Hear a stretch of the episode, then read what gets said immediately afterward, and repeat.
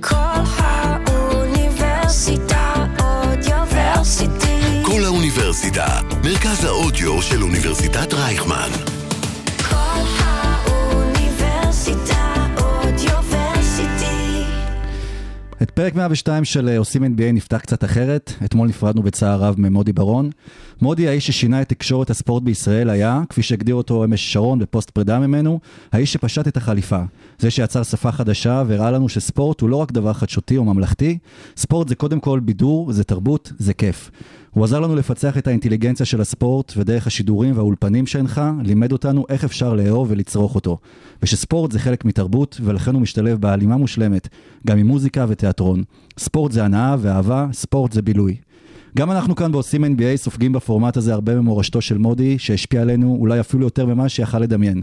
באווירת שיחת הסלון החברית, בגובה העיניים, שייסד באולפן ליגת האלופות, באהבה למוזיקה והחיבור הבלתי נמנע שלה לספורט ולתיאור ספורט, כפי שהיה מציג בהופעות הרוק באולפן, באולפן האלופות, וכפי שדרכה פתחנו רבעים ונושאים בתחילת דרכו של הפוד. ואפילו גם דרך הציניות וההומור השחור, שלא פחד להניח על המסך את כתב את החמישייה הקאמרית, המיתולוגית שעליה גדלנו רובנו. מודי אמנם כבר לא איתנו, אבל כל שידור ספורט בישראל, גם בלי להזכיר אותו, ינציח אותו לעד. אז תודה רבה מודי, יהי זכרך ברוך. פרק 102 של עושים NBA. תבלו.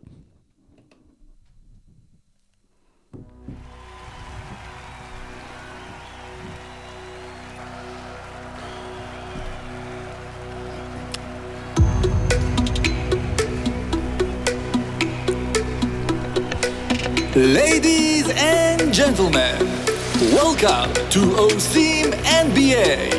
Here are your starting five.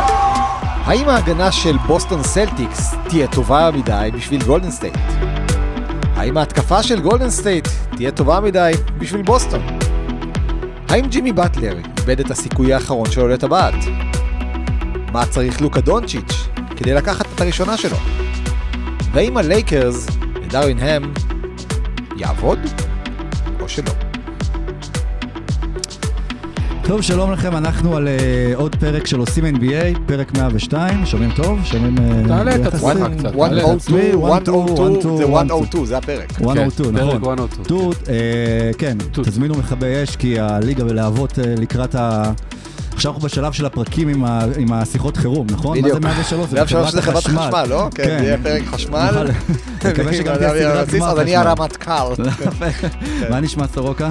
אה, בסדר, כן, עם- מה שציינת בפתיח, באמת אה, אבל גדול, אה, אבל אה, יש סדרת גמר, וסדרת גמר, אנחנו בעונה 75, שתיים משלוש הקבוצות המקוריות של הליגה, יכולות לשחק בה, וזה משהו שהם לא שיחקו שם מתי בערך? שאוטו פורטר אה, היה וויל צ'מברלן? כן.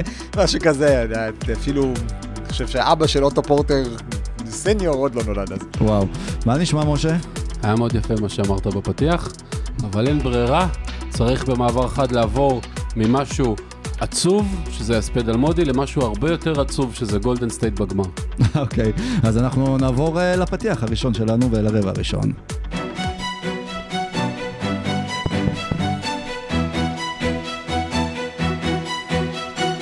רבע ראשון, אוקיי, אז אנחנו יוצאים לדרך אה, פרק 102 של עושים NBA. סדרת הגמר נפתחת בלילה שבין אה, חמישי לשישי. שני המשחקים הראשונים יערכו בסן פרנסיסקו, גולדן סטייט אה, תארח אותם.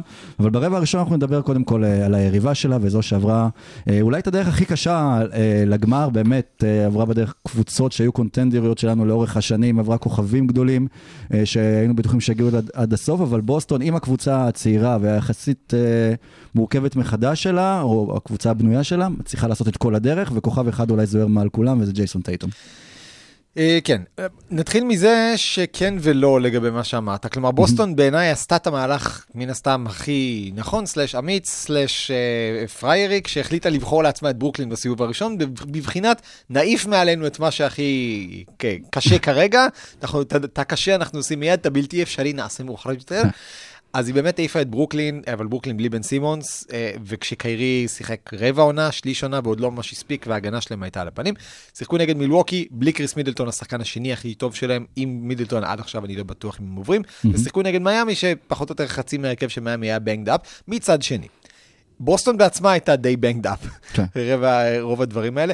זאת לא הייתה הדרך הכי קשה שהם יעברו לגמר, אבל אני גם לא אה, אה, רוצה לשים לידם כוכבית, כי נמאס לי מכוכביות, ואתה לא יכול לשחק נגד קבוצות שקרסו, ואתה לא יכול לשחק נגד שחקנים פצועים. אם היה אפשר להביא את השחקנים הפצועים, לנצח אותם, אחלה, אי אפשר, אתה מנצח את מי שמולך, בוסטון עשתה את זה, בוסטון עוברת, קצת מזכירה לי את הקבוצה של 2008 האחרונה שלקחה אליפות, שהיא חובת ג- כאבי גדילה תוך כדי הפלייאוף, לומדת את הדברים האלה, ובואו רגע נשים איזה רבע כוכבית. נגד מיאמי, היו שם שלושה משחקים צמודים בסדרה הזאת. באחד מהם, בראשון אה, שהיה 26 הפרש ו- ו- והם חזרו והגיעו למינוס נקודה, הם הפסידו. בשני, משחק בית עם הזדמנות לעלות לגמר, הם הפסידו, ובשלישי, הם הובילו ב-13 הפרש, ואם הכדור של ג'ימי באטלר הוא 7 סנטימטר קדימה, אנחנו מדברים עכשיו על הקאמבק הכי מטורף שראינו כן. אי פעם במשחק 7, ובוסטון יוצאת כאילו הכי לוזרית, כאילו, סקרמנטו קינגס לידה זה האולימפוס של הווינרים. אז, אז בוסטון לומדת וגדלה ו- ולומדת מטעויות. ו- זה ו- וזה- המזל אבל שצריך, כמו שדיווה שדף את. הכדור לרוברט הורי. ואיפה היה נראה את השושלת של קובי ושקיב אין. ספק. אז, אז, אז, אז בדיוק, אני לא רוצה לשים כוכביות, ובוסטון הרוויחה את הגמר הזה בעבודה קשה, בחומר ובלבנים, וכל הכבוד לה. משה? שהדבר הכי קשה ב- במסע של בוסטון לגמר היה בשבילנו, הצופים, הסדרה מול מיאמי, זה היה אחד הדברים הכי קשים לצפייה. באמת, הייתי, גמרתי ערימה של קיסמים על, ה, על העיניים, זה היה פשוט אה, כדורסל לא טוב. רע מאוד מאוד מאוד. וזה אחרי שהם הביאו לנו את ה, אה, אולי הסיום הכי מדהים של הפלייאוף, כבר במשחק הראשון אה, מול ברוקלין, mm-hmm. וסדרה טובה מאוד, קשה, קשוחה מול מילווקי, ומשהו בסדרה מול מיאמי, אני לא יודע, אולי זה מיאמי שמורידה אותם ל, ל, לרמת... זה, אה, זה, כדורסל זה לא היה, אגב, כמעט ראינו את הפאול תוקף הכפול, זה היה ממש בעניין שסמארט ולאורי קיבלו בהבדל של שתי שניות, כל אחד פאול תוקף, זה נראה לי הכי קרוב הראשון לתחזית של לזהות, הקהל. הראשון לזהות. אה, אז אז זה היה קשה. הם יצטרכו כדורסל הרבה יותר טוב מזה, כי מיאמי הייתה בלי טיילור הירו, ועם קאי לאורי על רבע רגל, או אני לא יודע מה זה היה, וגם אה, סטרוס בסוף, אה, או היה פצוע, או סתם החטיא 20 רצוף, וחוץ מג'ימי באטלר, שגם הוא במשחקים של 4 עד 6, שלוש נפצע ועד 3 עד חמש, 5, כן. כלה 27 נקודות ביחד, בשלוש, ואז בשתי המשחקים האחרונים הראה תצוגות של אה, פריים לברון, אז אה, היה להם מזל, כי יכולת כזאת מול... כל קבוצה אחרת כמעט שהייתה בפלייאוף לא הייתה מספיקה, ועכשיו זה הזמן לבוא ולהגיד, אוקיי, אנחנו עייפים, טיפה פצועים, עברנו את זה, יש לנו עכשיו שבוע כמעט מנוחה, או, או ארבעה ימים האלה, שלושה ארבעה ימים. כן, אוקיי, זה מרגיש יותר, ו, ו, ועכשיו אנחנו חייבים לעשות משהו אחר, כי מה שעולה מולנו זה לא אה, ג'ימי באטלר וחברים, זה משהו אחר לגמרי. משחק אה, במערב, יש להם עוד שלוש שעות, הם אה, כביכול נכון, מקבלים אה, של אה, נכון, מנוחה. אה, בואו נדבר רק טיפה על מיאמי. באוסטרליה, אגב, כבר יודעים את התוצאה. כן. אה, אה, מיאמי יש לנו רבע אה, בשביל נכון, מיאמי. נכון, כן, סליחה. כן. אז מה שנעשה עכשיו אולי זה גם קצת נשלב שאלות של. הגולשים שלנו. וכן, בואו נתחיל עם שאלה של שי רבינוביץ'. שייקה! כן, שרוצה לשאול את הפאנל ואת העוקר. אז זה בואו, העוקר? הוא יושב כאן לצדך. הבנתי, משהו אוקיי. שקשור לפנטזי. כדורגל. אוקיי. זו שאלה שמחולקת לשתיים, הוא שאל מי ישמור על סטף בסדרה ומי ישמור על טייטום, אז בואו ניקח את זה לכיוון של בוסטון, מי, איך הם עוצרים את סטף קרי, איך הם עוצרים אולי גם, בואו נפתח את זה, את סטף ואת קליי ובכלליות את הקלעים של גולדן סטייט. אנחנו נמצאים בסדרה בין שתי קבוצות שבשיאן משחקות את הנעת הכדור הכי יפה בליגה. אה, כך שזה לא עניין של מישהו, אין בן אדם בעולם כולו שמסוגל לרדוף אחרי סטף ואחרי קליי שתי התקפות רצוף מעבר לחסימות. אה, ואנחנו נגיע לאחת הסיבות בדיון על גולדן סטייט, כך שזה לא באמת מישהו שחייב, זה, זה, בוסטון היתרון שלה בקטע הזה, זה שאין לה כמעט שומרים חלשים. גם השומרים שמיאמי הייתה תוקפת, דרק ווייט למשל הוא שומר טוב, כן. הוא פשוט שומר פחות טוב ממרקוס סמארט, שזה לא חוכמה, כי הבן אדם הוא שחקן ההגנה של העונה. שסטיב קר קרא לו דרמונד גרין, ב- דרמונד גרין אה, בגארד. בדיוק. כן, כן. הסיבה שאפשר היה לתקוף את אה, דריק ווייט, למשל, זה שג'ימי באטלר מאוד גבוה וחזק. סטף קרי לא. אז יש לו הרבה יתרונות, אבל זה- הוא לא. זאת אומרת, אני לגמרי מסכים איתך שאפילו כאילו החוליה החלשה בשביעייה היא חוליה מאוד חזקה. יכול להיות שדרק ווייט במהלך כל הפלייאוף לא מסתפר כדי שפשוט יוכל להסתיר יותר לקלעי שמולו. ויש לו כאילו גם את ה headband הכי מוזר שראיתי שמתחיל ככה. לא בן, זה מצח. כן, הזה. קרים בן זה מצח. אה, אז, אה, שוב, אה, מן הסתם מרקוס סמארט ינסה למרר לסטף את החיים. בצד השני אנחנו, אה, נראה לי נתייחס למי ישמור על טייטום בצד השני, כי, כי זה גם מאוד מעניין מבחינתי, אבל זה, זה סמארט, בוא נגיד מרקוס סמארט יעבוד בסדרה הזאת, אם הוא חשב שהוא עבד קשה בסדרות הקודמות, עכשיו הוא הולך לעבוד קשה שבעתיים. כי שלושת השחקנים הכי טובים של גולדן סטייט הם שחקני חוץ, והם שחקני חוץ מאוד זריזים, הם שחקני חוץ מאוד קולעים, והם שחקני חוץ עם טווח. וזה לא סתם לשמור על שחקן, ודיברנו על זה שהמפתח של גולדן סטייט נגד דאלאס, יהיה ששחקני החוץ יהיו טובים וגם יזרקו מטר או שניים מעבר לקשת, וזה מה שהם עשו וזה נגמר בארבע אחת. נגד בוסטון, שוב, הגנה אחרת, מאוד מאוד מחוברת, מאוד מאוד uh, טובה. לשמור על סטף זה עבודה קבוצתית. בדיוק, כי יש, יש לדעת לשמור ויש גם לדעת אה, איך לשמור על הקבוצה ש- ש- שממול. כן, אני חושב, אגב, יכול להיות, ש...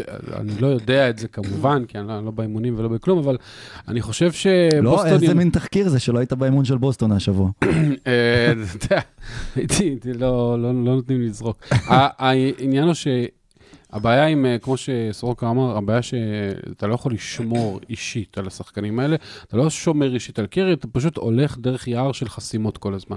ויכול להיות שלפחות לכמה דקות בכל משחק, או אולי אפילו יותר, אה, אה, יש לבוסטון שני שחקנים ששוברים חסימות אולי הכי טוב בליגה, וזה מרקוס סמארט וגרנט וויליאמס. ויכול להיות שדווקא הגודל והכוח של גרנט, והיכולת שלו לעבור דרך חסימות, תפתיע קצת את, תשימו אותו על קרי, בגלל שגולדן סטייט קבוצה נמוכה יחסית, ואין שום בעיה ל- לבראון ולטייטום להסתדר עם אה, ויגינס ודריימונד, ולכן יכול להיות שהם ייקחו שחקן כמו גרנט, שהוא גבוה יותר, חזק יותר, ועיקש כמו פרד, וינסו להפתיע את סטף עם שומר שהוא לאו דווקא גארד. טוב, אז ענית על שאלה של שחר פררה, ששאל באמת כמה משמעותי ה size של בוסטון בסדרה הזו. אה, אז אני עובר לעוד שאלה של רפי פריי, ששואל באמת, אה, סליחה, של אילן ויכטר האגדי. האגדי. שמתחזק את אה, קבוצת אה, עושים NBA בפייסבוק. והוא שואל באמת מי יותר חשוב לסלטיקס ברוטציה, בהתאם כל מה שאמרתם עכשיו, זה דרק ווייט, או שזה אה, גרנט וויליאמס, או שזה אולי טיימלורד? אני, אני רוצה לחבר את זה באמת ל, לרוטציה. קודם כל, אם, אם הטיימלורד לא כשיר לסדרה הזאת, היא לא תיגמר טוב לבוסטון. לא נעים להגיד את זה. שוב, גרנט וויליאמס זה נחמד, כשגרנט וויליאמס ואל הורפורד יכולים להספיק, אבל ה secret sauce של בוסטון מבחינת הגבוהים, זה השילוב בין וויליאמס, בין, בין רוברט וויליאמס לבין אה, החבר אה, אל הורפורד. ואני חייב להגיד משהו על, על יתרון ה size המפואר, כן? אה, ההבדל במצטבר, באינצ'ים, בין דריימונד גרין וקבון לוני לבין אל הורפורד ורוברט וויליאמס הוא חמישה סנטימטר. שני, שני הסנטרים הפותחים זה, זה 2.06, ורוברט וויליאמס הוא 2.03, כן, אבל- הוא מטר. אבל נכון? ה size difference הוא לא שם. הוא, ג- הוא, במוטת בעמדות ידיים. 1, 2, הוא 3. בקפיצה. כן, אבל שוב, כי, כי, כי סטף הוא מטר 92 ביום חם, אה, ו, ויש לך שם את טייטום ובראון שהם אה, שני מטר פלוס. נו, ואנדרו ויגינס הוא, אנדרו טוב, ויגינס נמוך זה מטייטום. כמו גם שפוקושבסקי, אבל אני. מניח בגובה של... אה, פוקושבסקי, כן, זה של- נכון. אה, אנדרו ויגינס נמוך מג'ייסון טייטום באינץ' אחד. כן. וקליי תומפסון נמוך מג'יילן בראון אולי באינץ' אחד. כאילו, שוב, זה לא איזה יתרון size מטורף, זה לא איזה יתרון אתלטיות מטורף. וגולדן סטייט, אני שוב לא רואה כאן, ועוד רגע נ- תזכיר נדבר משהו על ה size של גולדן סטייט בהמשך. אבל אה, אה, שוב, אני לא רואה שיש כאן יתרון, אה, יתרון משמעותי בגודל. כן יש יתרון משמעותי בכל פעם שבוסטון, כמה שבוסטון תצליח להשאיר יותר את הורפורד ואת רוברט וויליאמס על הפרקט, אז זה יהיה, יש לה יותר סיכוי לנצח. ואני אגיד עוד משהו על רוברט וויליאמס. נתן השנה קפיצה אדירה, בעיקר ברמת ה-reliability, היכולת לסמוך עליו. הוא שיחק השנה יותר דקות משחק מבכל שלוש העונות הקודמות שלו ביחד, ונזכיר שלפני העונה הזאת הוא קיבל הארכת חוזה של 54 מיליון לארבע עונות, שהרבה אוהדי סלטיקס קיללו אותה. כן. אז עכשיו זה נראה כמו דיל מבריק, קצת אגב כמו שהווריירס עשו עם סטף קרי. אה, אולי אפילו אותו סכום, פח- לא, אפילו, אפילו מרוויח יותר. הרוויח איזה 12 מיליון לעונה. כן, מצד. שני המשכורות עלו. כן. קיצור, רוברט וויליאמס, אחלה. רוברט וויליאמס חזר מאוד מהר מניתוח מיניסקוס. היה ניתוח שהיה אמור להשבית אותו לאיזה שישה שבועות, הוא חזר תוך איזה שלושה ארבעה, ואני חושש, שוב, בוסטון לא תצטער על זה כי היא הגיעה לגמר. אני חושש שיכול להיות שהברך שלו לא תבריא עד סוף הפלייאוף. כלומר, יכול להיות שהוא ישחק פה, ישחק שם, אבל נגד מיאמי, הגאוניות של אל הורפורד, באמת הדברים של גרנט וויליאמס, תשתלב עם זה שמשה אמר שזה לא היה הכדורסל הכי אסתטי, אז זה, שוב, בלי רוברט וויליאמס, בוסטון לא יכולה לנצח את גולדן סטייט. אה, כן, אז בואו נעשה עוד שאלה, ואז אה, גם נמשיך עם עוד דברים אה, ברבע הזה על בוסטון, וזה באמת רפי פריי שהזכרנו קודם, אז הוא שאל, האם יכול להיות שהפתרון של לדאוג... רפי, מה? פריי. פריי, פריי. אח של ארבע התמחת. כן. אה, האם יכול להיות, כי היה במכבי חיפה לא- שחקן קרים פריי, אז בגלל זה אני אומר... הוא לא פרייר. אה, האם הפתרון של דוקו לסדרת הגמר יכול להיות הורדת קצב המשחק וש- ושמירה דווקא על score נמוך? בוסטון היא לא מורידה את קצב המשחק, היא משחקת התקפות אה, ארוכות מהר. היא מניעה המון כדור בהתקפות האלה, מצד לצד, מריצה לריצה, קצת עושה את ה swing swing שהיה קלאסי של סטיב קר לעייף קבוצות, ובוסטון עושה את זה מצוין. ו... וזה לא האטה של קצב משחק, זה ל- לעייף את ההגנה שממול. אה, כך ששוב, זה להאט קצב משחק, כל האנשים שזוכרים את הקבוצות שהיו, שחקן עובר את החצי, מכדרר, מכדרר, מכדרר, מכדרר, מכדרר, מכדרר, 25 שניות מתחיל את ההתקפה במינוס אחת, אז זה לא מה שבוסטון עושה. בוסטון במיטבה, כשהיא כן מניעה כדור לאורך 15, 16, 17 שניות, הוא מגיע להתקפה. אה, אם היא תצליח לעשות, מגיעה למצב זריקה טוב. אה, והיא תרצה להמשיך לעשות את זה לא כדי להאט את גולדן סטייט, אלא כי זה הכדורסל שבוסטון סלטיקס אוהבת לשחק. ו...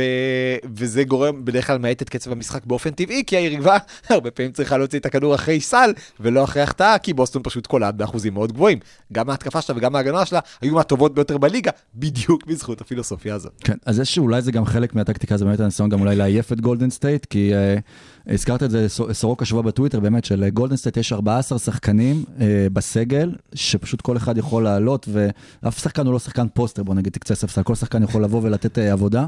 השחקן החמישה עשר, לדעתי, זה ג'יימס וייסמן, כן. שבכלל פצוע כן. בחירה שתיים בדראפט. אחד בדיוק. הדברים החכמים שסטיב קר עשה, שבסדרה מול דאלאס, שהייתה די גמורה כבר בשלבים מתקדמים, הוא נתן לא מעט דקות לקמינגה ולמוזס מודי, כי מי יודע מתי הוא יצטרך אותם, והם קיבלו ניסיון פלייאוף, שלא יסולא בפז, אומרים. כן. ו- ו- ויכול להיות שזה יהיה מאוד חשוב, כי באמת, בגלל סגנון המשחק של גולדן סטייט, והם הם רצים הרבה, וחסימות, ותנועה כל הזמן, כל הזמן, זה מעייף. והם לא... ולבוסטון אה, כמה יש שחקנים ברצת- בערוצת שמונה, תשעה? שבעה וחצי. כן. שמונה קוראים את המחשיב את. פריצ'ארד. כן. וזה, אתה מחשיב אותו רק ביום שהשלשות נכנסות. בדיוק. ואגב, אבל כן נגיד לזכות בוסטון, שבסדרת הגמר, בגלל שינוי הפורמט, אמנם יש טיסות והרבה אזורי זמן, אבל חוץ מאשר בין משחק 3 ל-4, יש יומיים מנוחה בין משחק למשחק, שזה טוב, ל- לסלטיקס. יש גם היום פעם אחת ששלושה יכול להיות. אה, לא, לא, אין- אין אין? שלושה, כן. זה חמישי, ראשון, אה, רביעי, שישי, שני, חמישי, ראשון. אה, אז תמיד יש יומיים מנוחה, חוץ מאשר בין משחקים 3 ל-4, שיהיו בבוסטון, אז בכלל יהיה להם זמן לנוח קצת, גם לישון במיטות שלהם, וזה בסדר לבוסטון. שוב, הטיסות הארוכות, זה זה אגב סדרה ראשונה מאז 2010 בין שתי קבוצות בחופים מקבילים. אה, תחשוב שאם מיאמי הייתה עולה, זה היה המרחק הכי גדול שאפשר לעשות בליגה. לא, מיאמי פורטלנד. מה היה בפורטלנד? כן, אבל... אה, מצד שני זה גם פעם אבל ראשונה שגולדנסט הולכת לפגוש אה, קבוצה, וזה באמת זה יותר מהצד של בוסטון. בסיבוב הראשון היה להם את דנבר, היה להם כוכב אחד, ניקולה יוקיץ', וזה. בסיבוב השני היה להם את ממפיס, היה להם כוכב... אי אפשר להגיד על ממפיס כוכב אחד. כן. אה, בוא נזכיר שהם ניצחו את הקבוצה הטובה ביותר ב-NBA, ממפיס בלי ג'ה מורנט. אבל לוקה כן. בסיבוב השלישי הגיעו לדאלאס, כוכב אחד. עכשיו מגיעים... כוכב אחד שהעיף את הקבוצה הכי... נכון, אבל אני אומר, מבחינה. הגנתית הם ידעו, הם צריכים כן, כן. להתמקד על לוקה. הם אגב, גם פיניקס אותו. ידעו, נכון. ולא הצליחו. הם ספרו את לוקה 2. אז אולי זאת תהיה. הבעיה, כי עכשיו מגיעים לסדרה שיש את ג'ייסון טייטום, כן. ויש גם את ג'יילן בראון, שהיום יש עובדים ביחד מעולה. ואם מרקוס סמארט גם כן שומר על אותה יכולת, ו- וטוב בוא נגיד השלושה האלה, מן הסתם יש לכולם שחקנים אה, מסביב, וזה קצת מקשה להם הגנתית, ואולי זה היתרון של בוסטון. אבל שוב, גולדן סטייט זאת לא קבוצה שבנויה להשבית שחקן. גולדן סטייט זאת קבוצה שההגנה שלה בשיאה, אגב, מאוד בדומה להגנה של בוסטון, זו הגנה קבוצתית, הרמונית, מצוינת, שיכולה לאטום את הצבע ובמקביל לצאת לקלעים. ש- שהיא יודעת לעשות המון המון דברים במקביל, ושזה לא כל כך משנה את מי אתה תביא נגדה, אה, כך שהם ינצחו אותך. אז שוב, ההגנה של בוסטון באמת שוב, אני לא יודע אגב כמה היא הרבה יותר טובה מההגנה של ממפיס. היא טובה מאוד, היא כנראה יותר טובה מההגנה של ממפיס, גם בגלל הניסיון של הורפורד. אבל ממפיס הייתה קבוצת הגנה חולה בעונה סדירה, ובלי ג'ה מורנט הייתה קבוצת הגנה עוד יותר טובה, ובואו נזכיר שבלי ג'ה מורנט הם ניצחו את גולדן סטייט כמה? 97 הפרש שם במשחק כן. אז, אז שוב, זה לא שכרגע גולדן סטייט עברו בדרך לגמר, אה, גם, גם דאלאס אגב הייתה אחת ההגנות הכי טובות בליגה. הם עברו בדרך לגמר קבוצות טובות. כאילו, כן. שוב, לא, ה- לא עברו את הלייקרס והסלטיקס של שנות ה-80 והבולס של ה-90, אבל הם עברו את מי שהיו שם. וכמו שאמרנו שאין כוכבית בצד אחד, אין כוכבית גם בצד שני.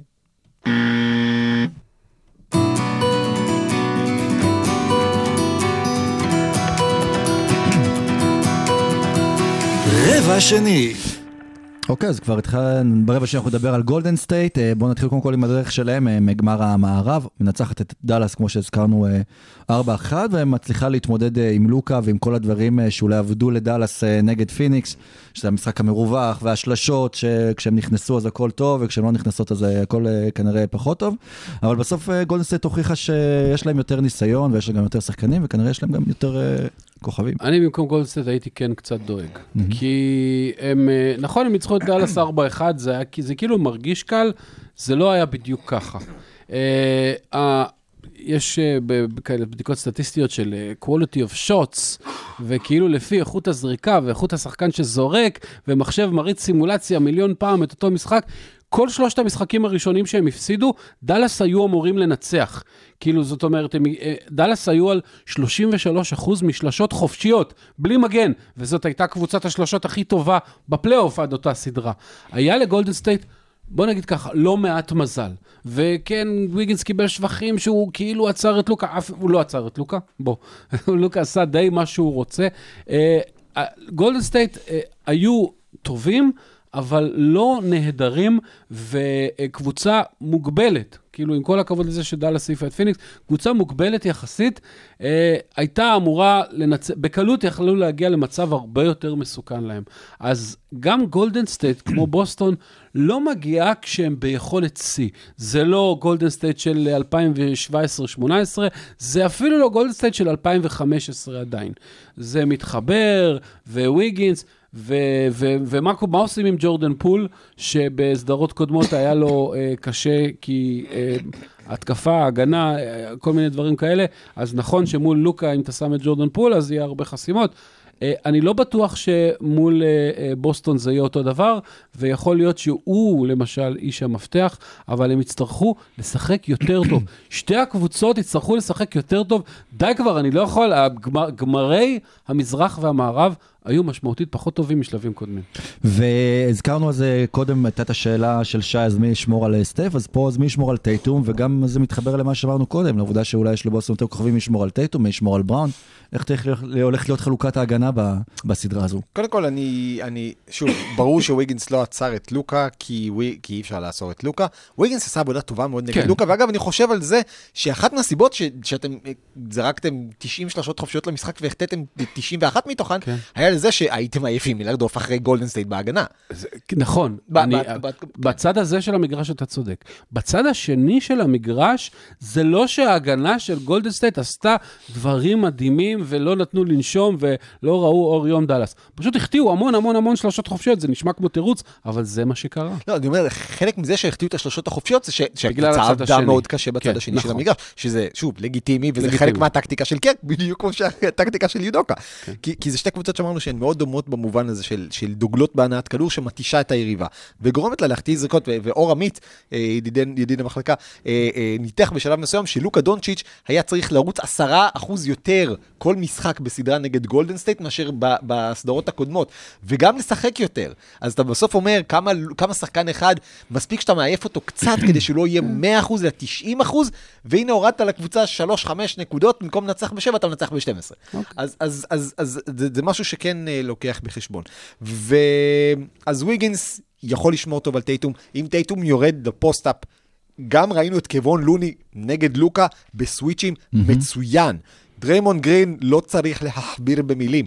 אוטו פורטר ג'וניור, בהנחה שהוא בריא. חוזר, חוזר, חוזר, כן. ועושה הגנה טובה מאוד. וזה לפני שהזכרנו בכלל את זה שלגולדן סטייט יש את ה-point of attack, מי שלא יודע, point of attack זה בג- בגדול הגארד שמפעיל לחץ על, על, על מוביל הכדור של הצד השני ברגע שהוא עובר את החצי ולפעמים גם לפני. גרי פייטון ג'וניור אמור לחזור. ש, שזה לבד יכול לעייף ולהתיש אה, וגם הוא, אגב, דיברת על ו- שחקנים שעוברים דרך חסימות, גרי פייטון עובר דרך העור של האנשים. אגב, הלחץ הזה של גרי, שגרי פייטון יכול להפעיל על ה-point of attack הוא מאוד חשוב, כי בבוסטון, אל תגלו לאף אחד, אבל אף אחד לא באמת יודע לכדרר, סליחה. זאת אומרת, אין להם אה, סטף ואפילו לא, גם מרקוס סמארט בערך, ג'יילן בראון לפעמים מאבד כדורים תוך כדי כדרור. אה, הם, אין להם שחקנים שממש שולטים בכדור, גם, גם לא בספסל. אין להם כאילו רכז כזה שאתה נותן לו כדור ויכול להקפיץ מסביב לכולם. ולהפעיל לחץ על מוביל הכדור, מי שזה לא יהיה עם הכדור באותו רגע, יכול להיות מאוד חשוב מבחינת גולדן סטייט. אגב, זה מתחבר לשאלה של, אה, השם שלו זה אופק בי 87. אה, מי באמת מספר 2 של בוסטון בסדרה הזו, אם זה, אם זה ג'לן בראון, שאולי זה מרקוס סמארט בכלל. השאלה היא מי אה, גולדן סטייט רוצה, מי, מי בוסטון רוצה שיהיה מספר 2 שלה ומי גולדן סטייט רוצה שיהיה מספר 2 שלה. בוסטון רוצה שמספר 2 שלה יהיה ג'לן בראון. אה, גולדן סטייט רוצה שמספר 2 שלה יהיה מרקוס סמארט. ואם באמת, אתה מסתכל על ה shot chart של בוסטון בהדקות, ושוב, אני חולה על סמארט, הבן אדם הוא, נהדר והוא גם לא מיידה לבנים כמו פעם. אבל עדיין, אם מרקוס סמארט זורק את הזריקות המכריעות ולא ג'ייסון טייטום, הרווחת. סיכוי יותר גבוה שאתה תנצח כשזה יקרה. ו... ועם כל האהבה לסמארט, שהוא באמת שחקן נשמה ושחקן שכיף לראות. אז, אז גולדן סטייט תנסה לגרום לזה שבאמת, אה, גם אם טייטום ינצח אותה, וגם אם, אם בראון ינצח אותה, זה יהיה עם כמה שפחות הנעת כדור, עם כמה שיותר בידודים. ברגע ששחקנים אחרים מתקררים, שהכדור לא מגיע אליהם, הם קצת, גם קצת לא, אנחנו פחות מעורבים עכשיו, זה יכול לגרום לזה שאת השלושה החופשית הבאה הם יחטיאו ולא יקלעו כמו, ובטח לא ישאירו את גרנט וויליאמס ל-18 זריקות חופשיות לשלוש. כן. אני רוצה רגע לחזור לעניין ה size, כי אני רוצה להגיד כמה מילים על, על באמת אה, unheralded hero אה, שקוראים לו קוון לוני. גולדן סטייט זאת הקבוצה הראשונה ב-NBA, בתולדות ה-NBA, שלקחה אליפות, ירדה ללאומית וחזרה ויכולה לקחת עוד אליפות. כי בוא נחזור רגע לעונת אה, 2019-2020, שבאמת הייתה עונה מזעזעת לכל הדעות. אה, באחד המשחקים הראשונים של גולדן סטייט, שימו לב מי הייתה החמישייה הפותחת שלהם. קאי באומן, ווילי קאולי סטיין, שהוא אפילו לא הווילי קאולי הכי טוב, כלל ווילי קאולי 2, אריק פסקל, גלן רובינסון ואיזה rookie בשם ג'ורדן פול. הם איבדו את סטף ארבעה משחקים לתוך העונה, קאי באומן נהיה רכז המחליף, הם כמובן הפסידו בכל המשחקים כן. פחות או יותר אחר כך, זה היה בגלל שלקחתי את סטף ב fantasy. ואז לקראת אה, סוף העונה, לפני שהגיעה הקורונה, התחילו לחזור שחקנים, ואתה מסתכל באמת על ה lineup שלהם באחד המשחקים האחרונים של העונה, וזה דרגן בנדר, מרקיז קריס, דמיון לי, דריימון גרין וג'ורדן פול. ששוב, זו עונה אבודה, גמורה, אבל מה, גם ויגינס, גם לי, גם פול, חואן טוסקנו אנדרסון שהיום נמצא בסגל. זה שחקנים ש, שאתה אומר על זמן משחק, אז סטיב קרי לא התחיל להכשיר את השחקנים האלה עכשיו בסיור, אה, חלק מהם כן, כי מודי וקומנגה היו אז בערך בבר מצווה, אבל חלק מהשחקנים האלה התחילו את ההכשרה והתחילו את צבירת הניסיון האלה בעונות הגרועות של גולדן סטייט.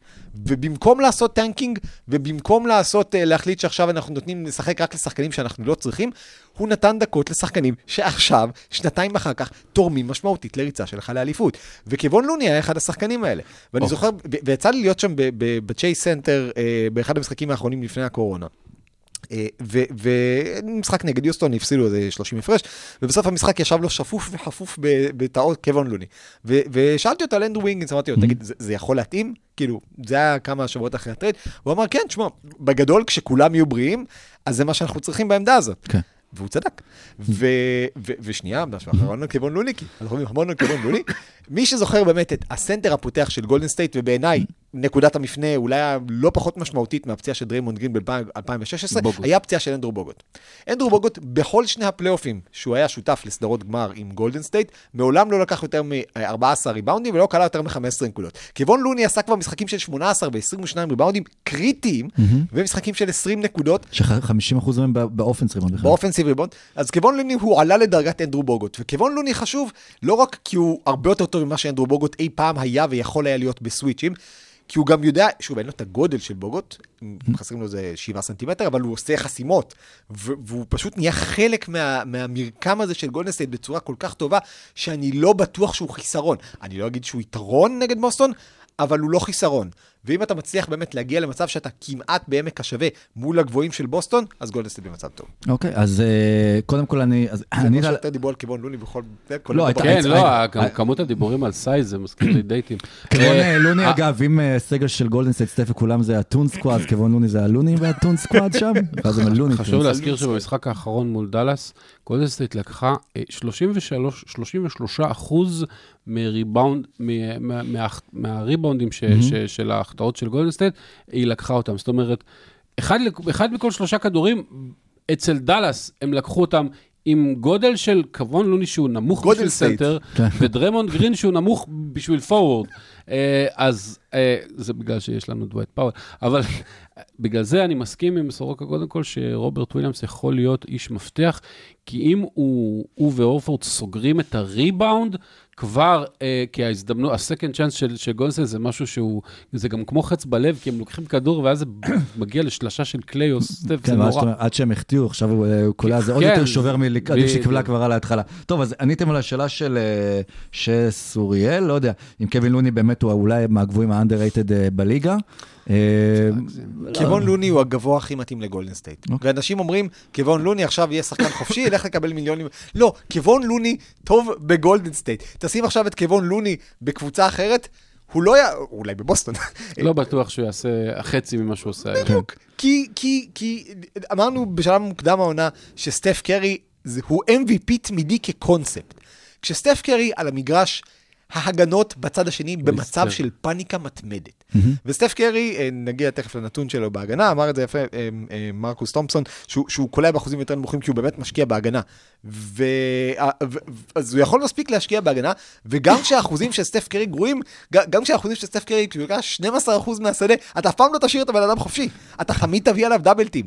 אז הוא קולע קצת פחות טוב, אבל לא מספיק פחות טוב כדי שההגנות לא יהיו בפאניקה. מולו, ומצד שני, עדיין השחקנים האחרים נהיים יותר מעורבים. וכששחקנים אחרים מעורבים, אנחנו יכולים לראות את גולדן סטייט עושה 120 נקודות, שסטף מסיים עם 15, שזה דבר שלא היה אה, לפני עידן דורנט. עם חמש מ-17 מהשדה. אה, אז עוד רגע נגיע לשאלה גם על סטף, והיה עוד חלק לשאלה הזו, אז אה, ורצו לדעת ממש את דעתך, משה, על הלהיט של נונו, Living the Dream. אני חושב שזה לא... שיר נחמד. זה נראה לי כן. גם מתקשר ל- לפלייאוף run של קוון לוני. פעם- פלייאוף קרחנה. li- Living the Dream כרגע, כן. פעם שחלקנו המבוגרים היינו ילדים, הייתה תוכנית שקראו לה ריץ' ראץ'. ריץ' מריץ' וראץ' יוצא ריץ' ראץ', ומציך וצח צח יוצא יוצא- שיר מעף. Living the סתם, Dream שיר זה חמוד. התקופה-. הטובה של. יוסטון, כן. יאיר, יאיר. אה, סבבה, אז אה, אז זה מצחיק, כי יאיר מסביר שהביטלס הם אה, overrated, ופה שואלים על לוני שהוא underrated. אה, בכל מקרה, הזכרת את- את אה, את סטף. מי ו- אמר שהביטלס אוברייטד? יאיר, בשיר צריך יאיר וצח. בשיר, וצריך וצח. אה, וגם אה, איך להכין קפה, הוא הסביר. אורי רונן אה, שואל, אז אם סטף קרי לוקח הפעם את האליפות וגם מקבל את ה Finals MVP, שהוא יכול להיות שכבר היה ראוי לו אה, קודם לכן, איפה זה ממקם אותו בדירוג כל הזמנים? אני אשמח לענות. אה, אני בטוח. היו לי, כן, ולא, הי- היו כל מיני ויכוחי טוויטר אה, מעניינים עם אה, אנשים אה, אינטליגנטים שאני מעריך את דעתם, אבל אבל לקחו את זה קצת רחוק מדי. זאת אומרת, יש את הדיון הזה של האם סטף גדול מקובי, שזה דיון מעניין, ובאמת זה צמוד שם, אני לא יודע. כנראה שאצלי קובי 8 או 9 וסטף הוא 10 או 11, מאוד קרוב. יש לקובי יתרון שלפחות בעשר עונות הראשונות שלו בליגה, הוא היה קבוע בחמישיית ההגנה של העונה, פחות או יותר, וזה יתרון על סטף שהוא שומר לא רע בכלל, אבל לא מתקרב לרמות האלה, אז uh, אני חושב שיתרון קל. באמת עומד לרעתו של סטף העובדה הלא נעימה, שהם לקחו כבר שלוש אליפויות ומעולם הוא לא היה MVP של סדרת הגמר. ויש בזה משהו. זה, כן, הוא משפיע על המשחק גם בלי לקבל כדור, כן, זה, אין לי כוח אפילו לקלישאות האלה, זה, כי זה נכון, זה פשוט נכון, אבל uh, הוא צריך, כן, אם הוא לוקח אליפות ונהיה MVP של הגמר, זה, זה, זה יוריד כמה עננות uh, של סימני שאלה, אבל אתה יודע, אנשים כבר מגיעים לגיל שלי בטוויטר טען שמי יותר גדול, מג'יק או סטף, ופה אנחנו כבר הולכים טיפה רחוק מדי.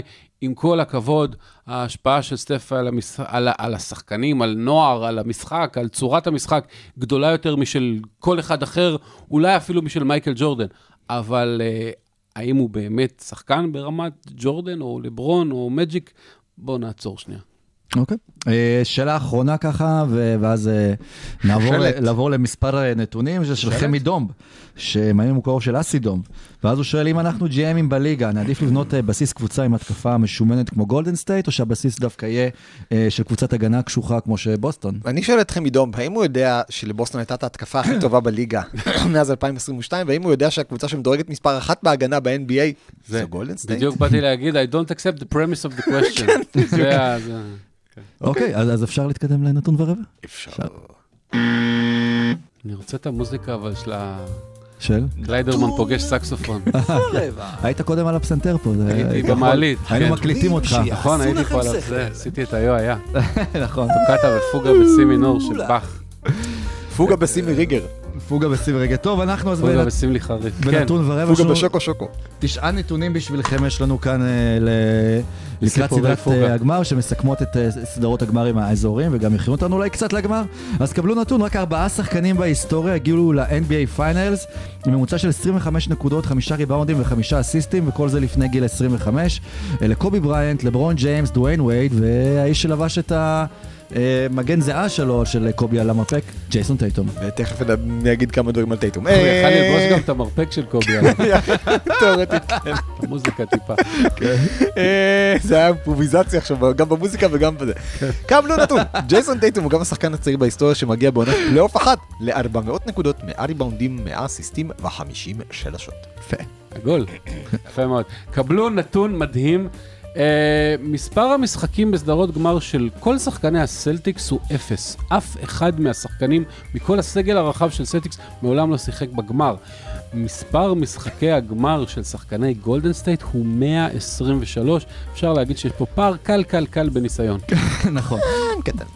קטן, קבלו אז אה, נתון, זה הולך להיות קצת ארוך. ב-188 פוזיישנים בסד... בסדרה נגד מיאמי, בהם דרק ווייט שמר על לאורי, סטרוס, אולדיפו ודנקן רובינסון, הם השיגו כל הארבעה האלה ביחד רק 9 נקודות ב-11% מהשדה. הם איבדו גם 7 כדורים, הוא חסם אותם 6 פעמים, והוא עשה את זה עם 0 shooting fouls. זה- וזה החוליה החלשה. כן. אני החוליה החלשה. אל הורפורד, Florida Man, כמו שקראתי לו, מגיע לסדרת גמר הראשונה אחרי 141 משחקי פלייאוף, הנתון הגבוה בהיסטוריה. כן, זה מתחבר למשה, אתה רוצה גם להסביר לאנשים מה קורה כשהם יחפשו Florida Man בגוגל? Florida Man את תאריך התאריך, הלידה שלהם. פלורידמן אתם תמצאו עבירות, אה, כותרות פליליות מצחיקות של אנשים מפלורידה. כן, שתפו אותנו, כן משה. כן, ה defensive rating של בוסטון העונה הוא 106.9. לעומת זאת ה defensive rating של גולדן סטייט העונה הוא 106.9. אז שונה מי- לגמרי. מקבוצת הגנה קשוחה יותר. כן. אה, קבלו נתון, אה, רק לקבוצה אחת ב-NBA יש מאזן חיובי בניצחונות נגד גולדן סטייט תחת שרביטו של סטיב קר במהלך השנים, והקבוצה הזו היא, נחשו, בוסטון סלטיקס. קבלו נתון. שלושה. סלשיקס, אה, של- שלושת. השחקנים- שלושת השחקנים עם אחוז הניצחונות הגבוה ביותר בהיסטוריה של הפלייאוף, עם מינימום של 100 משחקים. מקום שני, סטף קרי 69.5 אחוזים, וחולקים את המקום הראשון, דריימונד גרין וקליי תומפסון, עם 70.5. זה גם יותר משחקים וגם אה, אחוזי ניצחונות משוגעים. כן, לא רע. נתון אחרון לקראת סדרת הגמר, שני שחקני הגנה שהחזיקו את היריבים על אחוז השדה הכי נמוך בפלייאוף, מינימום 150 זריקות, בלה בלה בלה, terms and conditions apply. אה, דריימונד גרין רק במקום השני, הוא מחזיק את השחקנים שהוא שומר עליהם על 38.3 אחוז בלבד. השחקן שכאילו הצליח לשמור על היריבים שלו עם האחוז הכי נמוך, הוא... היא... מי זה? מי זה? סטף קרי עם 37.5 אחוז. קחו את זה טיפה בערבון מוגבל, כי הוא שומר על גארדים שזורקים עיקר מבחוץ ודריימונד גרין על בפנים, אבל, אבל בואו לא נהרוס לא, סיפור לא. טוב על סטף כן, קרי, כן. השומר הגדול. ונצא לדרך עם הרבע השלישי.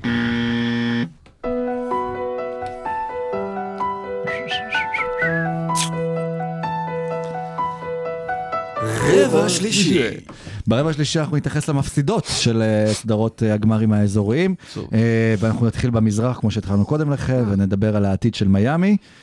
מיאמי בעיקר נאחזה בג'ימי באטלר בסדרה הזו, הוא נתן שני משחקים ממש ענקיים, אפשר להגיד ברמה גם כן היסטורית, אבל בסוף זה לא הספיק להם. יכול להיות שזה בגלל פציעות, או שזה יכול להיות שאולי הסגל לא מספיק טוב בשביל ללכת עד הסוף. הסגל היה מספיק טוב כי ג'ימי היו רחוקים freaking זריקה אחת של ג'ימי מלעלות לגמר. אה, אבל בסוף גם סדרה זה לא רק על זריקה אחת, כי היו נכון. עוד משחקים שהיו יכולים אה, לנצח וגם שהובסו בהם. נכון, אבל אה, כן, ברמת העיקרון, קצת בעייתי לדבר עם עתיד שקבוצה של שלושה מהשחקנים שלה כבר מודדים את הגיל שלהם בטבעות, לא של אליפות, אלא כמו עץ שכורתים לו את הגזע, אז רואים כמה טבעות יש בפנים, שזה פי.ג'יי טאקר שהוא באמת פשוט עץ, אין שום דרך להזיז אותו כשהוא שומר עליך, ו- וקייל לאורי שהוא פשוט עץ עם ה hamstring שלו, הוא היה לו רגל מעץ, ו- ובטלר שהוא, שהוא לא מאוד מבוגר, אבל גם אותו מודדים כבר בשנות כלב. כן, יש לו מיילים של טיבודו. בדיוק, יש לו, כן, יש לו, כל שנה אצל טיבודו אתה מתבגר בשנתיים. אז, אה, אז שוב, לדבר על העתיד של הדבר הזה, מצד אחד זה בעייתי, מצד שני קייל האורי עדיין יש לו חוזה של 30 מיליון לעונה הבאה. אה, מה נכון שכן, שמרוב עצים לא רואים את האליפות שם? בדיוק, מה שכן מעודד במובן של מיאמי, זה שבאמת בחסות ההיט קלצ'ר, הם כל הזמן מייצרים לעצמם חלקי חילוף. אה, וחלקי החילוף האלה מספיק טובים כדי לנצח להם משחק אמצע עונה נגד אורלנדו ולדאוג לזה שהם יגיעו, אה, כש- כשכל השאר עם קורונה, ולדאוג לזה שהם יגיעו לפלייאוף מהמקום הראשון במזרח. וחלקי החילוף האלה מספיק טובים כדי שמקס סטרוס י- כן פתאום ייתן לך כמה דקות מצוינות ויעזור לך לנצח את משחק 6, וכדי שגייב וינסנט יעזור לך לנצח את משחק 1. אחלה, זה עדיין לא תמיד נותן לך, זה נותן לך את השחקנים המשלימים.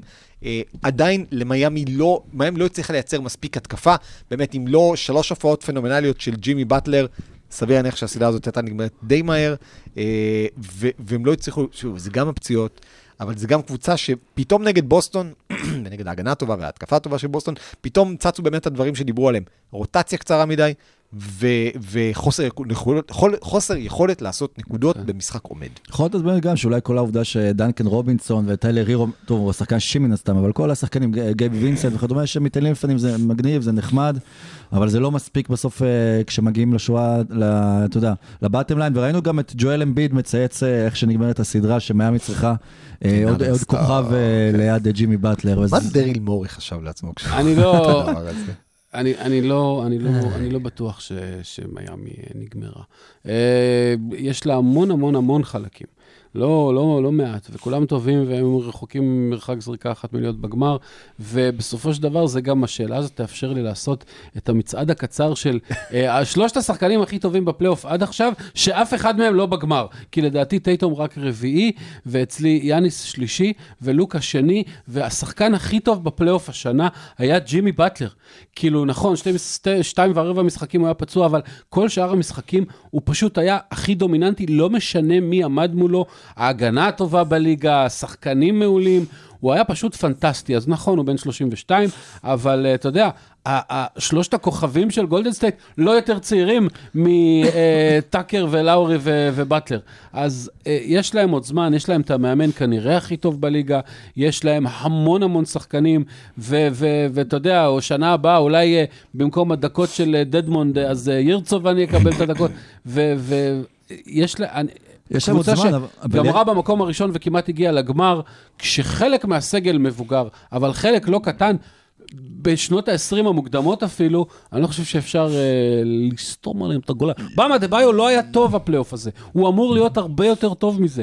אם באמה דה ביו היה משחק כמו שהוא שיחק בבאבל, הם כבר היו עם אה, טבעת עכשיו, אני יודע. שעוד לא התחיל הגמר. היית אולי משתמש בבאמה דה באו, כלומר, בתור trade asset בשביל להביא. נגיד. מישהו כמו אמביד או משהו כזה? מה? לא יודע, אם מציעים לך עכשיו את אמביד על על אדבאיו, תזרוק פנימה איזה... ברור שאתה לוקח, אבל, אבל, אבל יופי, ח- חוץ מיוקיץ' ו...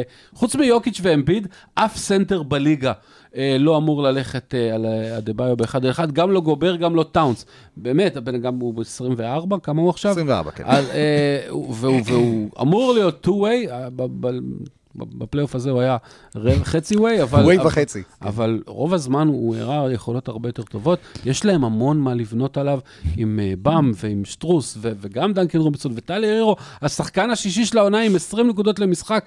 המון המון דברים טובים. אולי לא- אבל זו הייתה הזדמנות שלהם, כי אמנם היא לא פגשה אותה בדרך, אבל בגלל שמילווקי נגיד, אה, כאילו קרטעה, כי לא היה לה את אה, מידלטון, וברוקלין, ראינו איך ברוקלין אה, אה, נראתה, ושיקגו שגם חשבו עליה ב- ב- באיזשהו שלב שיכולה להתפרץ בעונה הזו, גם כן לא קרה. ג'רו הולידיי בגיל של באטלר, וברוק לופס בגיל של טאקר, זה, זה לא... Mm. כל הקבוצות מתמודדות עם חילופי משמרות שכאלה, ומיאמי, מה, מהקבוצות שמתמודדות עם זה יותר טוב יחסית. היה להם מזל רע של המון פציעות בזמן הכי גרוע שאפשר, ואם אחת מהם לא הייתה קורה, אם, הילו, אם הירו היה זמין, אם קאו לאורי היה ביכולת נורמלית ולא בצל של עצמו, אה, הם אה, כבר היו עוברים את בוסטון. אז אולי הם צריכים רכז? אה, קאי לאורי, שוב, כשהוא בריא הוא אחלה, וגייב וינסנט, כשהוא בריא הוא מהרכזים המחליפים היותר טובים בליגה, נגיד את זה ככה. מה שמאוד מעניין אותי במיאמי, שאתה מסתכל עליהם לשנה הבאה ואין להם כסף ל- ל- באמת להתחזק יותר מדי, זה מה עושים עם אולדיפו. כי אולדיפו... לסטרצ'ים מסוימים בסדרה נגד בוסטון, היה פתאום פריים ויקטור אולדיפו מלפני כן. שלוש שעות, אה, שלוש שנים, גם אולי שלוש שעות, ולסטרצ'ים מסוימים הוא, הוא כאילו לא פגע בכלום. אז אם אתה מצליח ל- ל- להחזיר את אולדיפו באיזה סכום מגוחך ברמת אנחנו האמנו בך, תן לנו הדחה, כי הוא לא הולך לקבל מקס במקום אחר. אם מצליחים להחזיר את אולדיפו... מקס במיאמי, מה הוא צריך בדיוק, מקס במקום? בדיוק.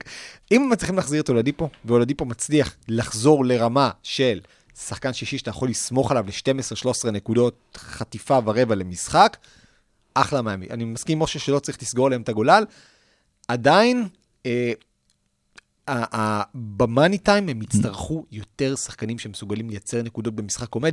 אם זה יבוא מבפנים, אם זה יבוא מרכש, אם זה יבוא מאולדיפו, זה עדיין זה עדיין זה אמור. לבוא מהירו ולאורי שהיו פצועים. אבל שוב, שנייה, הירו, גם כשהוא היה, שיחק בפלייאוף הזה, הוא לא, הוא, הוא, בגמר המזרח, היו לו 7% לשלוש. שבעה. ו- כן, וזה זה גם... לא האחוז הנורמלי שלו. זה לא האחוז הנורמלי שלו, אבל כשאתה בסוף צריך לשחק נגד קבוצה כמו בוסטון, שדיברת על חוליות חלשות, אז טיילר הירו. לא שומר. כן. הוא לא שומר, ו- ובהתקפה הולכים עליו, ומרקוס סמארט, כל פעם שהוא נכנס בך זה להידרס קצת על ידי המשאית, כן. ו- וזה לא כיף. וטיילר הירו נראה בסדרה הזאת צל של עצמו, וזה לפני שהוא נפצע.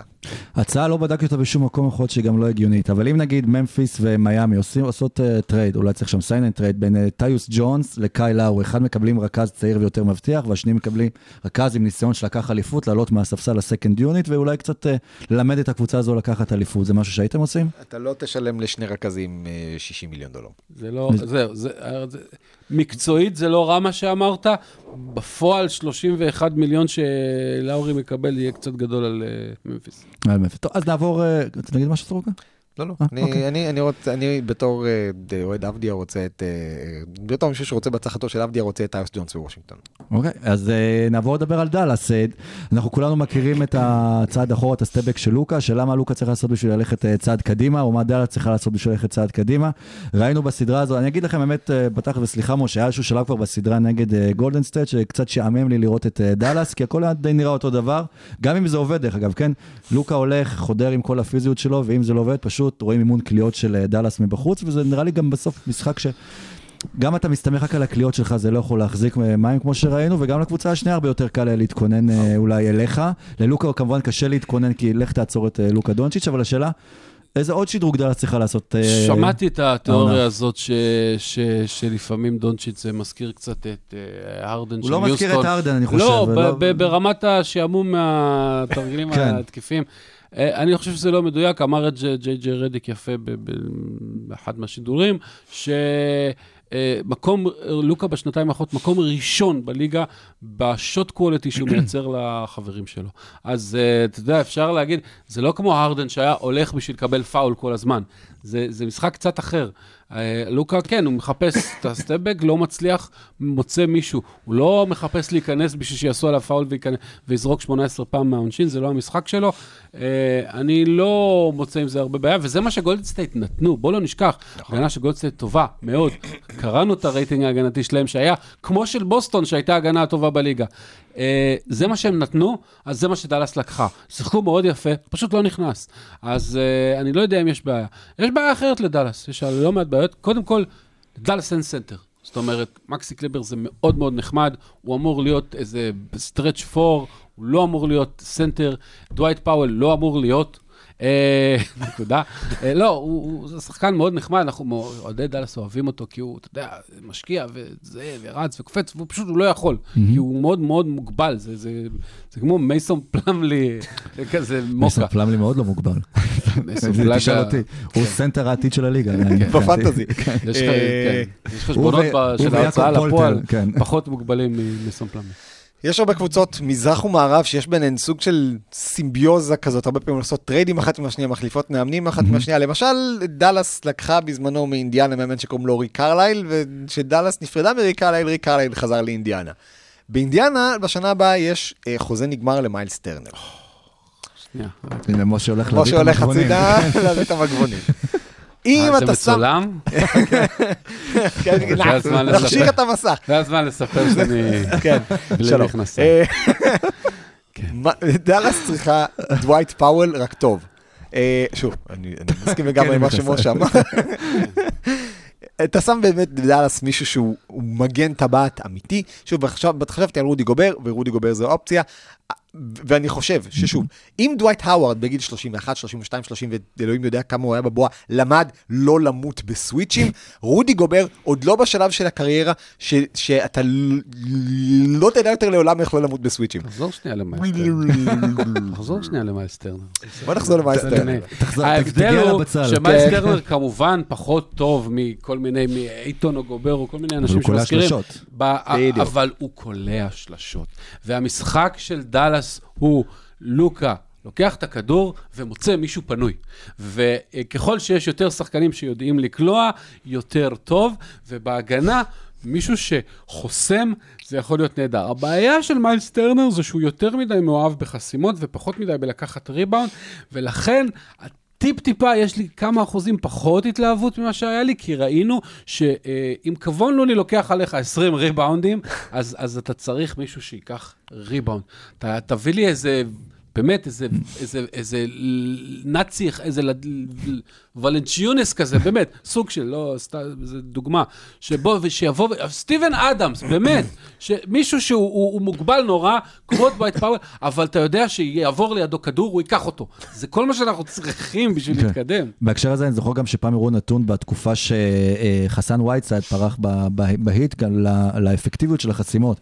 כלומר, יש שחקנים שחוסמים את הכדור רק בשביל להעיף אותו לקהל. אין בזה בעצם שום דבר, כי ה possession נשאר, אבל יש שחקנים שגם יודעים לאיפה לחסום את הכדור, איך להדוף אותו יותר למעלה, ואז באמת אתה מרוויח איזשהו סוג של ווייט possession. היה במי, ווייט היה איזה מינוס, פחות או יותר, לא? כן, משהו כזה, כן.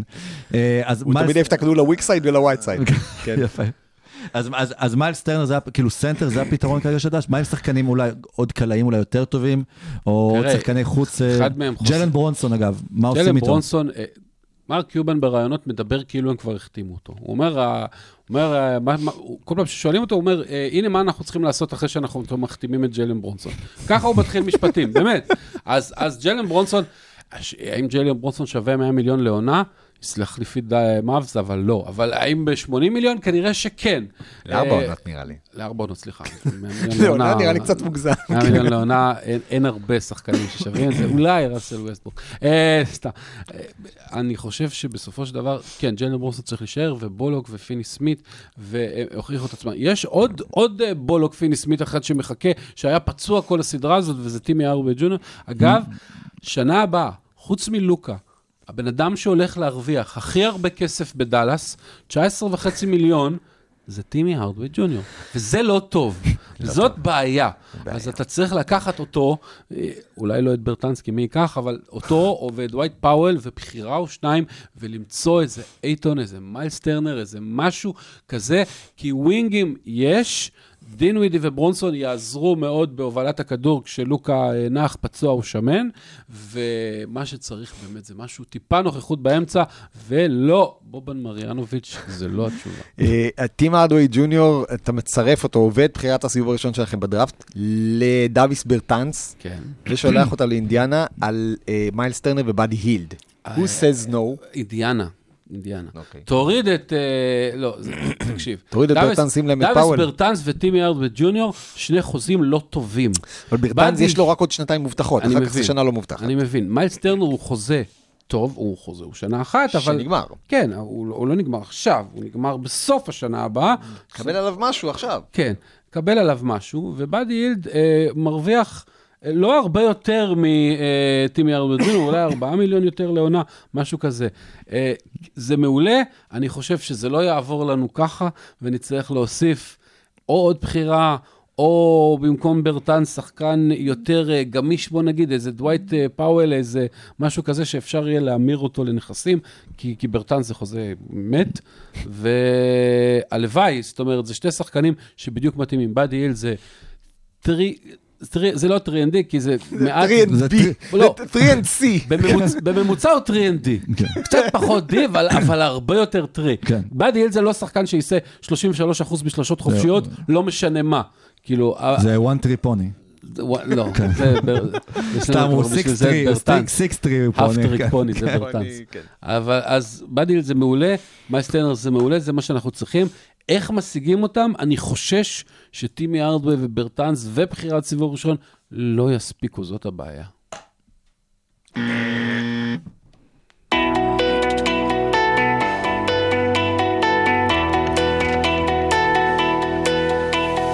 רבע רביעי. אה, בהקשר של דאלאס, אני אעלה אולי עכשיו התחילת הרבע עוד משהו שמרק קיובן אמר השבוע, הוא קצת כזה בחצי, זה העביר ביקורת על הטורניר של ה play-in, והוא אמר שאולי זה אחד מהדברים שגם גורמים אה, לעייפות אצל הקבוצות, שיש את ה play-in, ואז יש יום משחק, יום אין משחק, בגלל זה גם הרבה blowout ים, והוא הפתיע המליץ, אותך לגלות שהוא טעה, אגב? לא, הוא הוא המליץ כאילו אה, אולי לקצר את זה, ושזה יהיה רק ה play-in על, לקבוצות של, על המקום השמיני בעצם. דעתכם?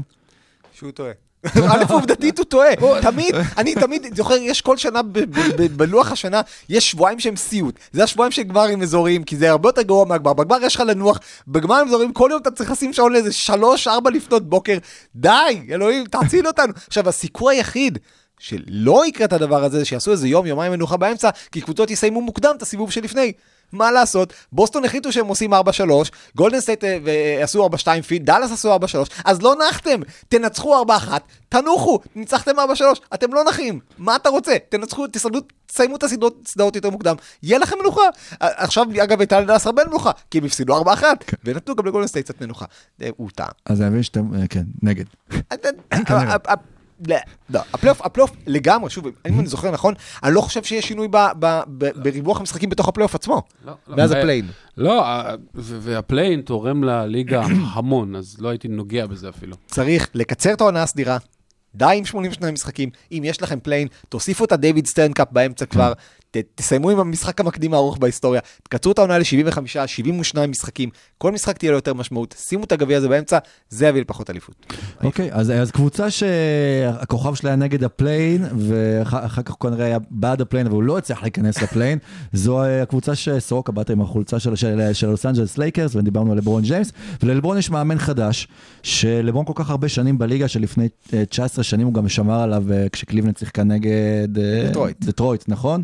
וזה דרווין הם, אה, שמגיע אה, עכשיו למשרת האימון, משרת אימון אה, ראשונה שלו בבחירה, וללקרס היו... זה כמו זה מנכ"ל של משרד ממשלתי, משרת אימון. כן, זה גם משרת אימון וגם משרת אמון אצל, אצל לברון אה, ג'יימס, והשאלה היא, האם- מכל המועמדים שזרקנו והשמות, הגענו עד שרס באיזשהו שלב, האם זה האיש הנכון? קודם כל, אם יש מאמן שיכול ליצור את התחושה של אנחנו נגד הם, זה כן. זהו, עכשיו שהורדתי את משחק המילים הזה, בסופו של דבר זה היה שבוע טוב ללייקרס, אה, כי ארבעה מאמנים שהיו אצל גרג פופוביץ' עלו לגמר, אה, בשני הגמרים האחרונים, ואנחנו בעצם עם גמר שלישי ברציפות שהוא ברוחו של קובי בריינט, גמר שלישי ברציפות של Mamba mentality, והיה לנו את הגמר כמובן של הלייקרס נגד מיאמי, שהלייקרס היו ממבה מן הסתם, ואחר כך היה לנו את הגמר של יאניס תלמידו של קובי נגד דווין בוקר תלמידו של קובי, ועכשיו יש לנו את ג'ייסון טייטום, ששוב, אני, אני לא חושב שיש מחוות כבוד גדולה יותר ממה שג'ייסון טייטום עשה. כי סלטיקס נגד לייקרס, בטח אחרי מה שאנחנו רואים ב Winning Time, לעלות עם מגן זהה של שחקן של הלייקרס וזה, אני מצדיע לטייטום על האומץ לעשות את זה. כן. ו- ו- וכל הכבוד לו, וזה רק מראה לך, פופוביץ' אולי המאמן שהשפיע הכי הרבה על, על הליגה כיום, קובי בריינט זה השחקן שהשפיע הכי הרבה מבחינת האישיות, מבחינת המנטליות שלו על שחקנים. אז זה היה שבוע טוב ללייקרס, וגם הלייקרס לקחו עכשיו מאמן שצמח כבר ביער של פופוביץ'. הוא צמח תחת, אה, בעיקר תחת בודנהולזר, באופן כללי היה לו שם צוות אימון קווין סניידר, טיילור ג'נקינס, וקני אטקינסון ודרווין האם זה כאילו זה- כבר מין נייר שאתה כבר סוגר וזה ואתה קורא לזה גן לאומי. אז, אז הלייקרס עשו בפעם הראשונה דבר שהוא לא לייקרסי שזה לקחת מאמן טוב ולא מאמן שהיה טוב עשר שנים לפני שלקחו אותו. לא, ראינו את זה גם, בוא נגיד אם נחבר את זה ל-Winning Time, כלומר שאז הם אה, הימרו על... אה, ג'ק מקיני כן, בדיוק. בוא נקווה שהוא לא יגמור אה, כמוהו בתאונת... אה, כמו מוטי בננה במקינג, אה, כמו מוטי בננה בגבעות הוליווד. דרווין הם זה מאמן טוב, כי א', לברון ג'יימס רצה את דרווין הם. אז- זה- אז זהו. זה, ולברון ג'יימס לא רצה את דרווין הם, ובוא נוריד את ה bullshit הזה שלברון רוצה מאמנים שהם בובות כדי לשלוט בהם. טיירון לו לא היה מאמן בובה. טיירון לו היה מאמן שהסתכל על לברון ג'יימס בעיניים, הוא גדל איתו כשחקן, הוא, אה, לברון העריך את טי לו כשחקן ואת הדרך שהוא עשה, ו, ו, ו, והם יכלו לדבר. כלומר, הוא יכל, יכ... זה- לברון מחפש מאמן שהוא יכול לגנוב איתו סוסים. אבי רצון בזמנו היה אומר לי, היה לו טור של 500 מילה בשער, הוא היה שולח 600, ואז כזה, אתה יכול קצת להצר את האותיות, אתה יכול לזה, בוא, בוא תגנוב איתי סוסים, סורוקה. וזה, נגנוב את זה ששלושת רבעי מהשער זה היה טור של אבי רצון, זה לא היה תמיד אסתטי. אז לברון רוצה מאמן שאפשר לגנוב איתו סוסים. דרווין הם הוא מאמן שאפשר לגנוב איתו סוסים. מאוד, יד, מאוד ידעני, מאוד כריזמטי בדרכו התקשורתית, וגם טקטיקן טוב. אני חושב שזה מינוי מצוין ללייקרס. אני לא יודע כמה שנים נשארו ללברון, ואם אנחנו כבר כאן, אז לפחות שלוש אנחנו יודעים, כי יש לו את הבן שלו שמחכה לו. כן, אה, לא יודע אם הבן שלו ישחק איתו בלייקרס. אני רוצה גם להתייחס בהזדמנות חגיגית זו, אם דיברנו כבר על בוסטון ולייקרס, אה, לאיזה דיון טוויטר שהיה לי עם אה, ידידי, נכון כל שאתם שומעים ידידי, אתם חושבים על ידידי, ידידי, כן, כן. יואב סבר. ידידי, שותף, העורך של, לא עורך, העורך והשכן שלנו מפוד ברסה. שהוא טען שבוסטון שהיום גם חולק קבוצה... איתנו לוגו באפל פודקאסט, עד ש... אנחנו הדבר מתנצלים? אגב, ננצל את זה, יש איזה בעיה, ותקלה משהו? עם חצי אפל. אפשר. לשים על האפל את המגן של קובי בריינט? כן, אה, אז כרגע אנחנו ופוד ברסה חולקים אותו כן. לוגו של כל האוניברסיטה כן, באפל קובי פודקאסט. בריינט היה מגן, הוא לא היה... כן. קובי אבל היה אוהד ברצלונה, זה... כן, כן. ולברון. אוהד ליברפול סיים את העונה בלי תואר. אה, אז יש לנו... אה, אגב, בסדר, נו, לקחתם את גביע הקרבאו. זה אגב. היה עוד קטע של. לברון השבוע, ששוב הוא מפסיד, או הקבוצה כן. שלו מודחת, והוא מעלה כאילו שאני בעלים, נה נה נה נה נה וזה לברון קלאסי. לברון אה, הוא בסדר, ושוב, זה- מינוי טוב ונקטע לי חוט המחשבה, זה אני לא זוכר. אה, לייקרס בוסטון. צריך אה, להגיד שטיבו קורטואה בן זון. כן.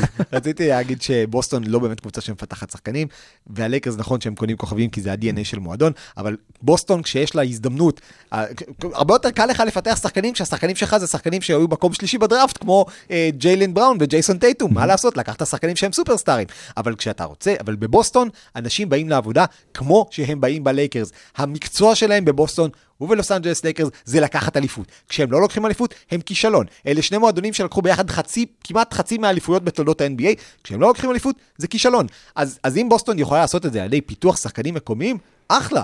אם לא, אז הם לוקחים את השחקנים המקומיים שהם פיתחו, יפה מאוד, זורקים אותם לעזאזל, מביאים את קווין גארנט וריי אלן, או זורקים אותם לעזאזל, ומביאים את קיירי אירווינג וגורדון הייוורד ואל הורפורד, ו- וגם, אה, נכון, באליפות של 2008, 2010, אז אה, היה שם את קנדריק פרקינס ורג'ון רונדו, שהם באמת היו שתי חמישיות מהחמישייה, יחד עם פירס, שלוש חמישיות, אבל הם היו שלוש חמישיות פח- פחות חשובות, כלומר, הם היו טובים מאוד, אבל זה לא היה גרנט, וזה לא היה ריי אלן. ו- ו- וגם רשיד וואלאס, שהיה השחקן השישי של בוסטון ב-2000, לא ממש גדל בשדות התירס של אירלנד, כן? כן. אז, אז די עם הזה. כשאתה, כשיש לך שחקנים טובים, אתה תפתח אותם, כשלא, אתה תביא כוכבים. לייקרס יעשו את זה קצת יותר, בוסטון קצת פחות. זו אותה, זו, אותה מדיניות בסוף. אם הזכרת את קורטואה, אז הוא אמר השבוע על ריאל, שריאל לא משחקת בגמרים, ריאל מנצחת אה, בדיוק. בגמרים. סליחה, משה. אה, אבל עוד. כן. עוד מה- משהו שקרה בלייקרס השבוע, זה באמת מה שהם... מה קרה? מה קרה? שדיברו על זה שראסל ווסטברוק כנראה כן הולך אה, להישאר שם. שוק! שוק. לא, השאלה אם זה טעות, או שזה לא לא טעות, כאילו מה. יש לך לעשות איתו? תראה, אני לא מבין את זה. היה להם הרי על השולחן 17 הצעות trade על ראסל ווסטברוק. אה, איך הם- פסחו על כולם, אני- באמת, לא. אני מתקשה. אתה לא. יכול למצוא מה? דרך מי ייתן לך? להציע מה? אותו לקבוצה שרוצה, אתה יודע, שהיא ב tanking ורוצה לבטל את לא החוזה. דיברו על אולי להחליף אותו עם אה, ג'ון וול ולהחזיר אותו ליוסטון. מה אתה, זה, אז זה, אוקיי, אז ראסל ווסטבוק, אף אחד לא רוצה אותו, ווסטבוק נשאר. זה לא תוקע את הלייקרס קדימה? זה תוקע. הכסף שלו וזה... שוב, אה, מטאפורה שנייה שלנו היא סוקובן. פעם? פרד ון וליט היה סוקובן. כן. סוקובן, מי שזוכר, היה פעם משחק מחשב כזה, שהיית צריך לדחוף ארגזים החוצה מהחדר. ראסל ווסטבוק זה ארגז שאתה לא מצליח לדחוף החוצה ואתה נתקע ואתה צריך לעשות escape. זה זה כרגע בערך במצב כזה, הלייקרס יכולים להוציא אותו רק עם בחירת דראפט.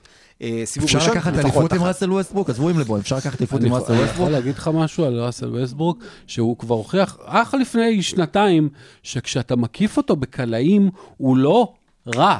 והבעיה של הלייקרס הייתה שהיה להם המון התעקשות לשחק עם סנטר אה, מסורתי, ו- ואנטוני דייוויס על 16% מהשלוש או משהו, כאילו שכח לקלוע העונה, וכל הווינגים שהם הביאו,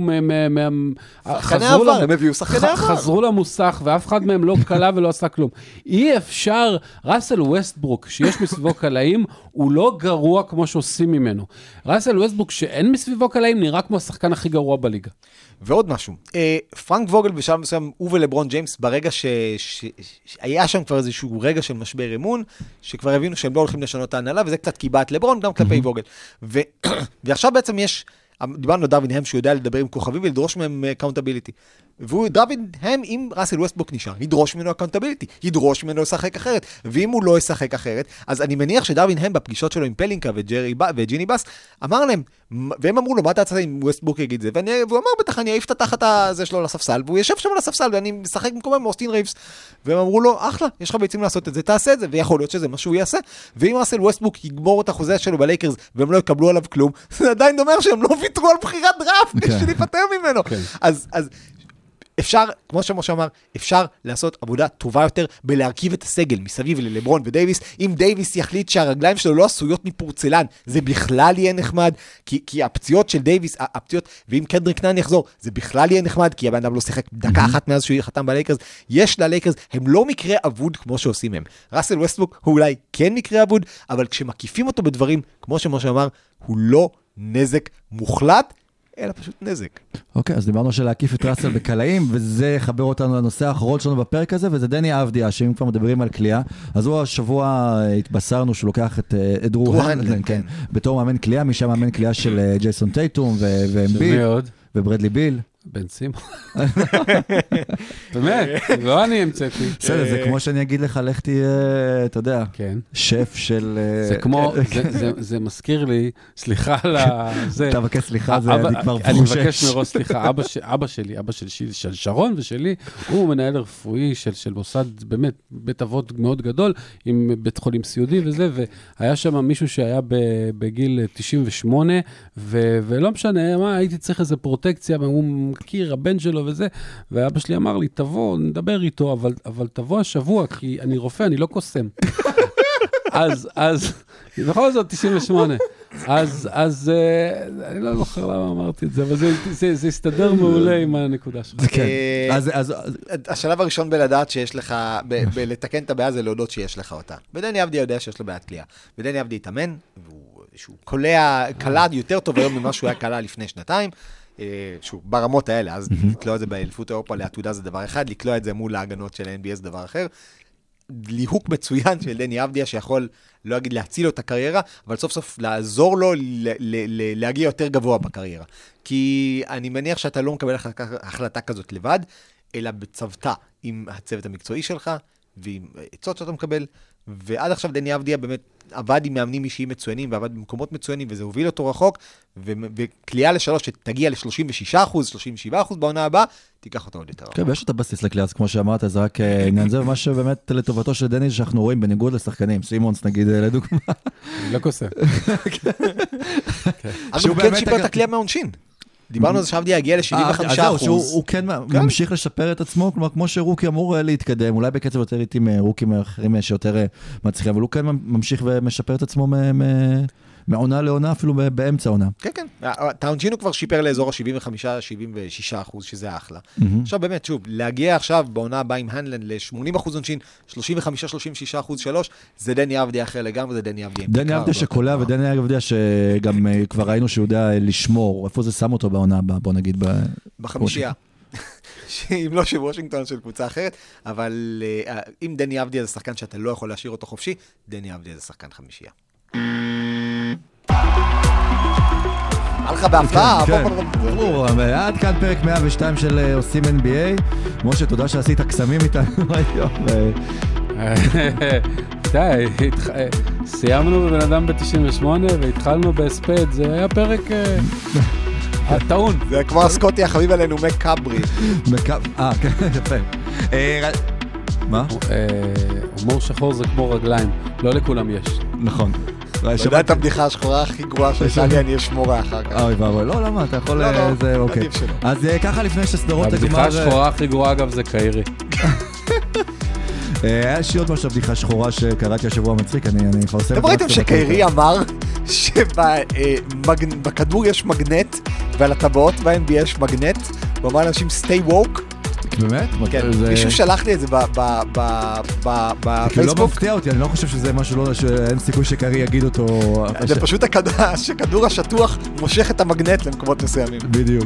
אה, אז עד כאן פרק 102 של עושים NBA, לפני ש... אתה רוצה להגיד משהו? כל הזמן מעצבן. לא, לא, אני לא מצביע. אה, סדרת. גמר מתחילה. לפני שנסגור סופית, אה, רוצים לתת את ההערכות שלכם לסדרת הגמר? כן. כן, אתה תתחיל. אה, רגע. ארבע, שלוש, כן. גולדן תוריד. טיפה את המוזיקה, אנחנו רוצים לשמוע את זה ולשדר אחר כך בסוף. ארבע, שלוש לגולדן סטייט.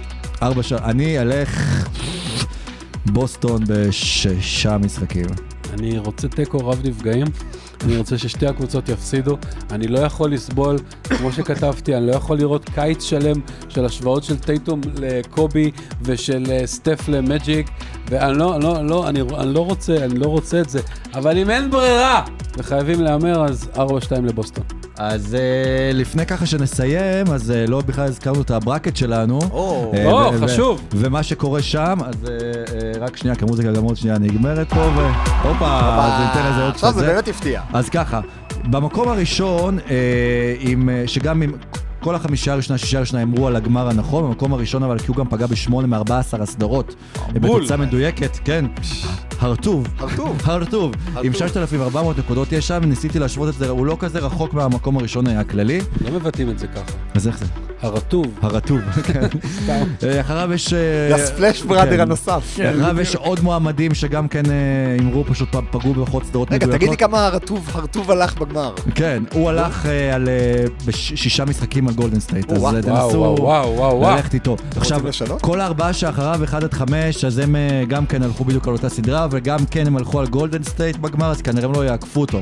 אבל, כלומר, כולם אותו ניקוד במקום- ממקום 2 עד 6, אבל למקום השישי, אליעד, אז הוא הלך בגמר על בוסטון. זאת אומרת שניצחון של בוסטון פה אה, יכול אה, טוב. לעשות אולי איזושהי הפתעה. גם אוהב את ב-20 השירים שלו. כן, כן.